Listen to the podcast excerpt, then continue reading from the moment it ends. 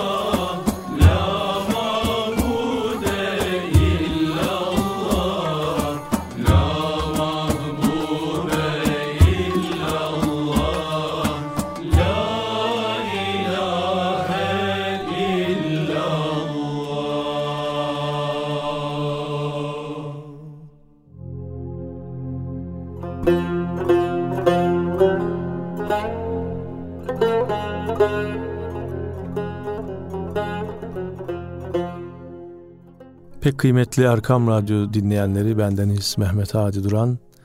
İlahi Nefesler programımızda sizlerle birlikteyiz efendim. Filozof Beydeba'nın Kelile ve Dimne adlı eserinden hikayeler okumaya devam ediyoruz. Geçen hafta kaldığımız Üç Kıskançlar hikayesiyle programımız devam ediyor efendim. Üç Kıskançlar Bir çölde üç yolcu birbirlerine rastlayarak arkadaş olmuşlar. Yolda birisi diğerine seyahat sebebini sormuş. Vallahi size gurbeti neden seçtiğimi dost doğru anlatayım. Ben gayet kıskanç bir adamım. Memlekette sevdiklerimin her birinin bir yüzden mesut olduklarını gördükçe bir türlü tahammül edemiyorum. Bari başımı alıp diyarı gurbete gideyim de gözüm görmesin diye yola çıktım deyince diğeri gariptir ki benim de seyahatimin sebebi budur demiş ve garip tesadüfe bakınız ki üçüncüsünün de seyahatinin sebebi bu kıskançlık belasından imiş. Bunlar birbirleriyle tam sadık ve ayrılmaz dost olmuşlar. Bir müddet seyahatten sonra bir gün üçü birden bir çuval altın bulmuşlar. Bunun kendi aralarında müsavi bölünmesini kararlaştırmışlar. Fakat her biri diğerinin alacağı üçte bir çuval altını kıskandığından bir türlü taksime muvaffak olamamışlar. Çuvalın başından bir adım dahi bir yana ayrılmaz olmuşlar. Yanlarındaki yiyecek ve içecekleri tükendikten sonra üçü de altın çuvalının yanında açlıktan ve susuzluktan ölüm derecesine geldikleri bir sırada ava çıkan bir padişah av esnasında bunları görerek yanlarına gelip vaziyeti öğrenmiş ve demiş ki Üçünüzden hanginiz daha kıskanç ise altınları ona vereceğim. Haydi bakalım her biriniz kıskançlık derecesini tayin etsin. Bunun üzerine birincisi, padişahım o kadar kıskancım ki hiçbir kimseye iyilik edemem. Edeceğim iyiliği gerçekten kıskanırım dediyse de ikincisi, adam o da bir şey mi? Ben değil kendim hiçbir kişinin diğer bir kişiye iyilik etmesine dahi tahammül edemem diye kıskançlıkta birinciyi geçmiş. Üçüncüsü, padişahım bunların ikisi de bir şey değil. Ben kendimin bir kimseye iyilik etmesi şöyle dursun. Hatta bir kimsenin benim kendime bile iyilik etmesini çekemem. Mutlaka kıskanırım deyince padişah bu fena adamlardan nefret ederek birincisini aç susuz çöllere sürgün etmiş. İkincisini adice idam ettirmiş. Üçüncüsünü de her gün işkencelere tabi tutarak feci şekilde öldürtmüş. Altınları ise fakir fukaraya dağıtmış. Arslan bu hikayeyle Dimne'nin bazı kıskançların iftirasına düşeceği ihtimalini annesine anlata dursun. Öte tarafta yine o gece Keli ile Dimne'nin hapis edildiği zindana giderek arkadaşının düşmüş olduğu belaya teessüfünü anlatmış ve ben sana demedim miydi? İşte ettiğin fenalığın cezasını buldun ve buluyorsun diye haklı şikayetini yüzüne vurmuş. Dimne arsız arsız. Ben evvela aptalca sözlerle arslanı yumuşattım. Hadisedeki dahlimi tetkik için işi bir heyete verecekler. Bu sırrı ise senden başka bilen yok. Eğer sen de lütfedip bildiğini söylemezsen cinayetim ispatlanamaz dedi. Fakat kelile hakkı gerçekleştirmek yolunda şehadeti saklayacak gaflet erbabından olmadığından başka böyle cinayetler üzerine bildiğini, Allah için söylemek icap ettiğini müdrik kimselerden olması hasebiyle ben şahitliğe çağrılacak olursam bildiğimi söylemekten geri duramam diye Dimne'ye tekrar nasihat vermeye başlamış. Bu defaki övdü nasılsa bir fenalığı yapmış bulunduğu bunun dünyadaki cezasından yakasını hile ve yalan ile kurtarmaya çalışsa bile göreceği cezanın ahirette kat'i olarak yerini bulacağından ötürü zerre kadar aklı varsa özür dileyerek tövbe ve istiğfar ederek cürmünü itiraf etmesi hakkındaydı. Bu hakikati enine boyuna izah ederek sonunda yaptığın hıyanetin dünyada cezasını görürsen ahiretteki cezadan kendini kurtarırsın. Dört günlük ömrünü kurtarayım derken ebedi ahiret hayatını berbat ediyorsun deyince Dimne arkadaşından hiçbir yardım göremeyeceğini nihayet anlamış, daha fazla ısrar etmeyerek bu gece düşüneyim de yarın ne yapacağıma karar veririm diye kelileyi başından savmış. Ertesi gün Arslan bir divan daha kurarak ne kadar kadı müftü varsa toplamış. Şu dimne işine kanun ve adalet gereğince dikkatle bakılmasını emrettiğinden divana riyaset eden zat dimne aleyhinde kimin ne bildiği varsa söylemesini orada bulunanlara teklif etmiş. O gece zindanda Kelile ve Dimne arasında konuşulanları birisi işitmişse de ne o kimse ne de diğeri ağız açtıklarından Dimne cüretini artırarak hayır susmayınız bildiğiniz bir şey varsa söyleyiniz şehadetten kaçınmak ve saklamak büyük günahtır. Fakat bilmediğiniz şeylere de bilir gibi saldırmayınız. Sonra o cahil hekimin fena akıbetine siz de uğrarsınız demesiyle meclis bu cahil hekimin hikayesinin ne olduğunu sormuş. Geveze çakal hemen anlatmış. Çok alim bir hekim ihtiyarladığından ve gözleri de artık görmediğinden işten el ayak çekmiş. Yerine ise cahilin biri hekim olmuş.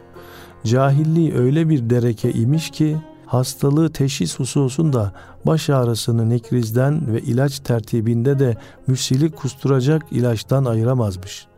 Ülkenin padişahı kardeşinin oğluna nikahladığı kızının çocuk doğurmasından mütevellit bir hastalığı üzerine cahil hekime emniyet edemediğinden körlüğüne rağmen yine eski hekimi çağırarak kızın hastalığını anlatmış. Kör hekim, ha anladım merak edilecek bir şey yoktur.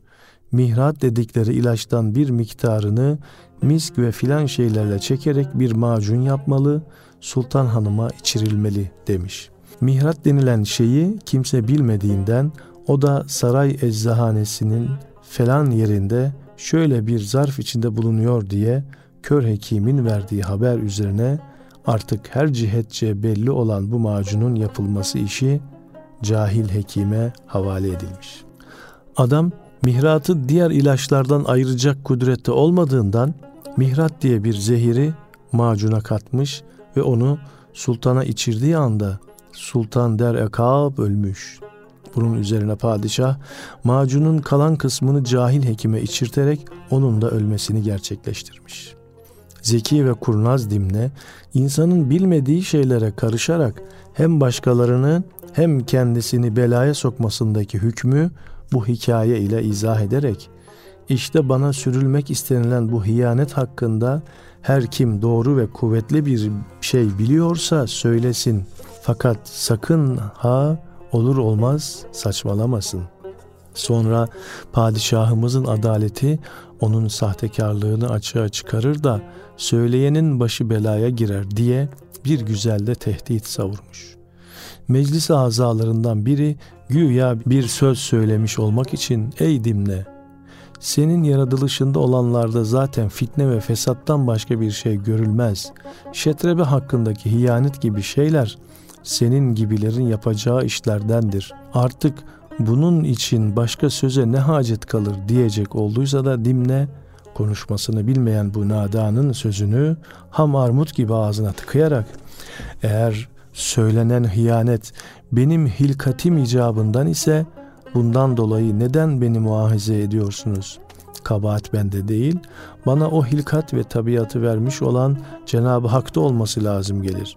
Sen bu sözünle kendi aptallığını ispat etmiş oldun. Yüksek Adalet Divanı bu hükmünü kale alacak sözlerden bile saymaz. Diyerek söz sahibini rezil rüsva eylediğinden bundan başka kimse söz almak cesaretini gösterememiş. O gün divanda Dimne'nin lehinde ve aleyhinde bir şeye karar verilemediğinden akşamleyin Dimne'yi yine zindana göndermişler. Kendi cinsinden Rozbe adında bir çakal o akşam Dimne'yi ziyarete gelmiş. Dimne ondan Kelile'nin divanda bulunmamasının sebebini sormuş. Rozbe ağlayarak Kelile'yi mi soruyorsun? Dün gece senden ayrıldıktan sonra bir içare Kelile sana o kadar acıdı ve o kadar ağladı ki sabaha karşı vefat etti deyince Dimne böyle candan bir arkadaş ve dosttan ayrıldığı için pek çok ağlamış.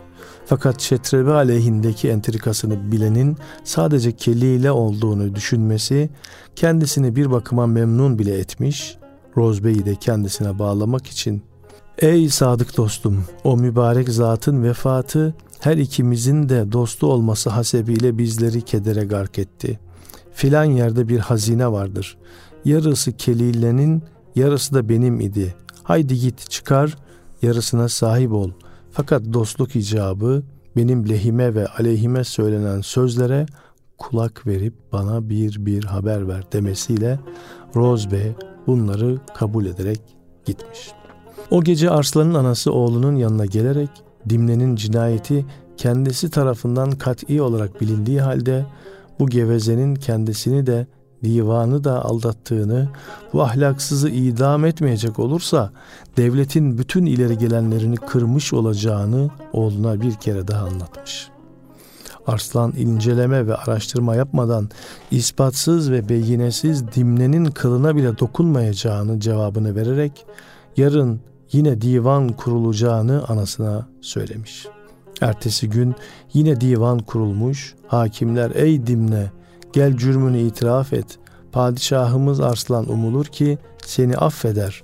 Etmese bile dünyadaki ceza ile kalır, ahiret cezasından kurtulmuş olursun gibi sathi zanlarla kuru laflardan başka soracak sual ve alınacak ifade bulamadıklarından Dimne'nin cüreti bir kat daha artmış. Kendisinin işlemediği bu cinayeti itirafla nefsine iftira edemeyeceğini, padişahı Arslan'ı da kendi acısına haksız yere sokamayacağını anlatmış, divan üyeleriyle adeta alaya başlamış.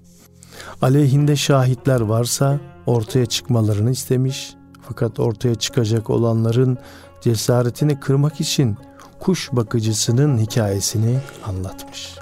Hikayeyi dinleyenlerin cesaretle şahitlik edemeyecekleri gün gibi aşikardır.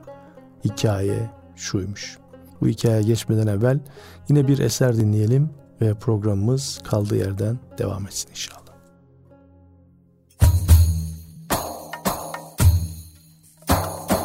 Ben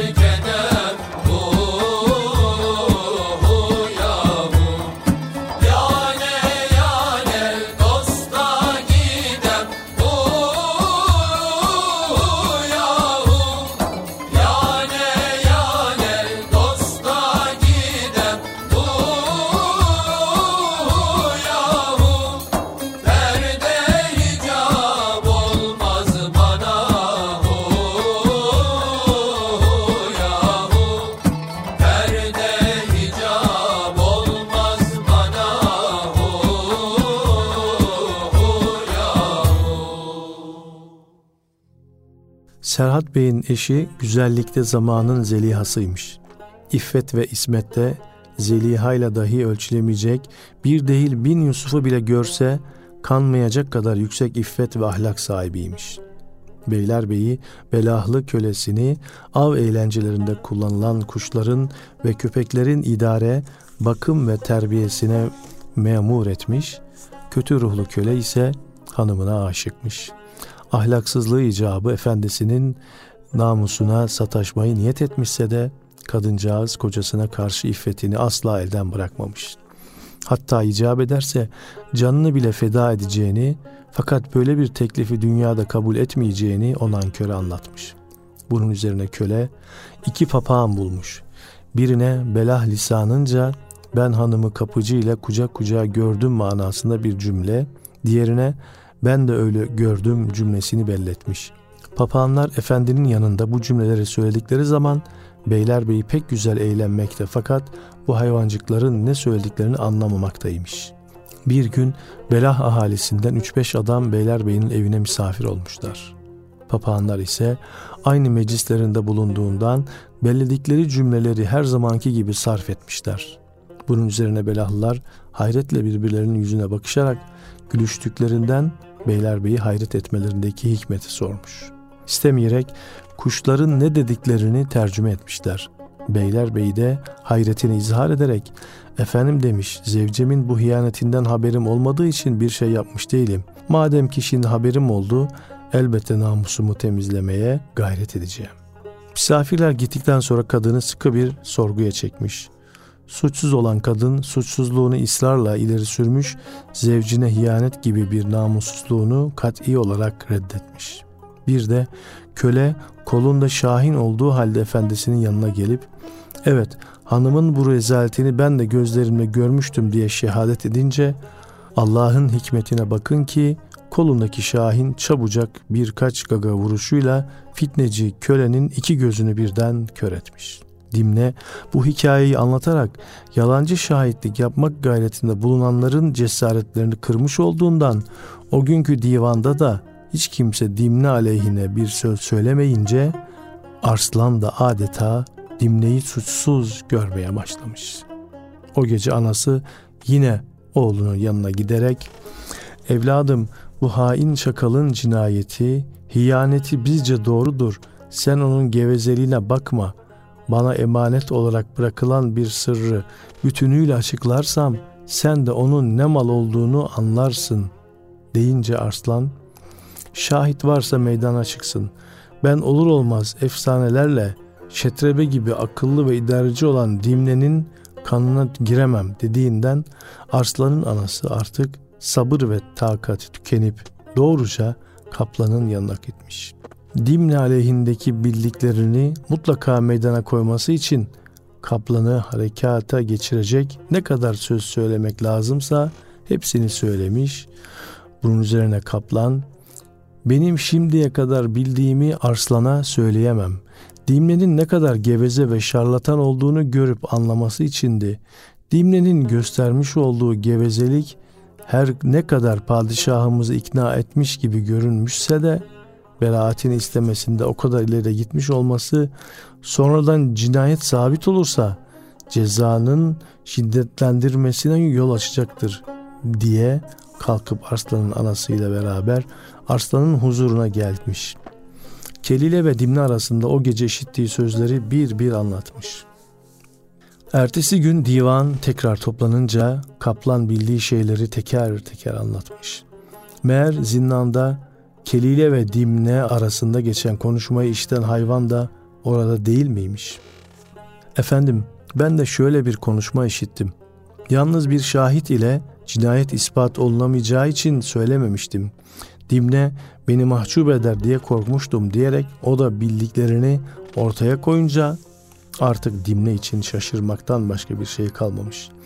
Adalet Divanı bu caninin kısasen idamını ekseriyetle tasdik etmiş, karar infaz edilmiş. Hakim Beydaba, Kelile ve Dimne hikayesini Debleşem Şah'a anlatarak kötülük edenlerin elbette kötülükten başka bir şey bulamayacaklarını ispat etmiş. Son olarak da yine müellifin mülahazasıyla programımızın e, bu son bölümünü değerlendirelim. Evet mülahazamız hangi dinde olursa olsun iyilik edenlerin iyilik bulacakları güzel ahlakın temel kaidesi olarak alınmıştır. Felsefeyi meslek edinmiş hakimlerin hiçbirisi bu esasa karşı çıkmamışlardır. Hangi filozofa sorulursa sorulsun, fenalık edenlerin iyilik bulduklarını iddia etmez. Fenalığın mükafatının yine fenalık olduğuna hükmeder. Hikmeti masal şeklinde anlatan kitapların hiçbirisinde kötülüklerin akıbetinin iyilik, iyilerin akıbetinin de fenalıkla son bulduğu görülmemiş, daima fenalığın neticesini yine fenalık ve iyiliğin neticesinin de yine iyilik olduğunu görmüştür. Zannedilmesin ki bu hükümler insanları çocuk kandırır gibi aldatarak iyiliğe yürütmek için verilmiştir. Hakikaten tabiatları fesat olanlar böyle zannederlerse de öyle değildirler. Yine böyle hadiseler bu hakikati ispat eder. Bazı zalimlerin layık oldukları akıbetleri görmeleri biraz gecikse bile ilahi adalet hiçbir zaman şaşmaz. Bütün dinler, bütün meslek sahibi filozoflar hadiselerin ispat ettiği şu hakikati benimsemişlerdir. Bu hakikati dünyada ne kadar meslek ve meşrep sahibi varsa hepsi doğrulamıştır. Meselenin bu kadar umumilik kazanmış olmasına sebep kötülük edenlerin hiçbir zaman hiçbir yerde kötülüklerinin yanlarına kalmamasındandır. Kötü bir insanın vakitsiz ölerek fenalığının akıbetini görmediğini farz etsek bile çocukları onun cezasını mutlaka çeker. Bu sebeptendir ki zulümle mal toplamış olanların çocuklarına o mal hayır getirmez.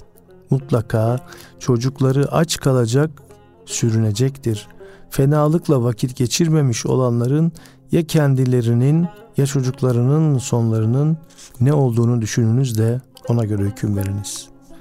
İnsanın tabiatında fenalık yer tutmuştur. Kendi vicdanı bile kendisinin ettiği fenalıklardan dolayı o insanı muahize eder ne hacet. Fenalığı kendisine sanat edinip de her fenalık ettiği adamın lanetine uğrayan, nihayet bu lanetlerin umumileşmesi halinde bir kötü neticeye kavuşmuş olmuyor mu? İşte akıllar için fenalığın cezasının sadece herkesin lanetine müstahak olması gibi bir şekli bile yeter. Allah cümlemizi fenalık yapmak hususundan uzak tutsun. İyilik yapmakla kazanan kimselerden etsin. Amin efendim. Evet bu duayla da programımız burada sona ersin. İnşallah haftaya kaldığımız yerden yeni bir fasılda yeni bir hikayeyle sizlerle birlikte olacağız. Allah'a emanet olunuz efendim. Aşıkım cemaline ya Muhammed Mustafa Talibim kemaline ya ya Muhammed Mustafa. Sensin kurratül ayn, sensin tacü esfiya Nur hakkı pürziya Ya Ya Muhammed Mustafa.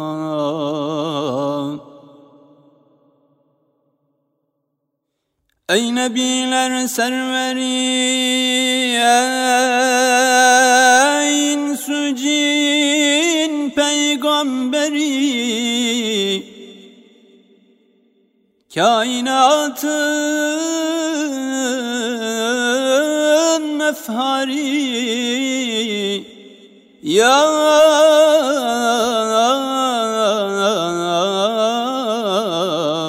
Ya Muhammed Mustafa.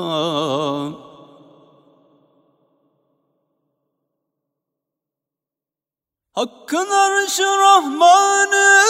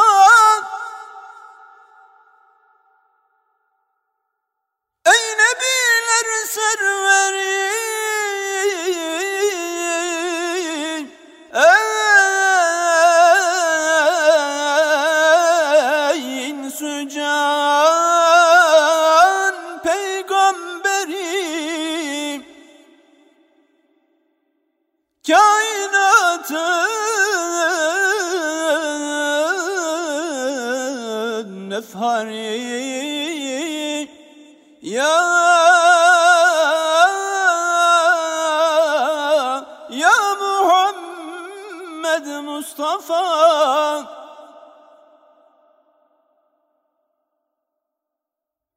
Hakkın arşı Rahmanı.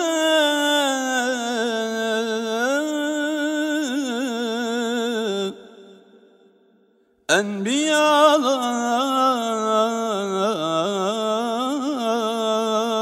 Sultanı Hakkın bize ihsanı.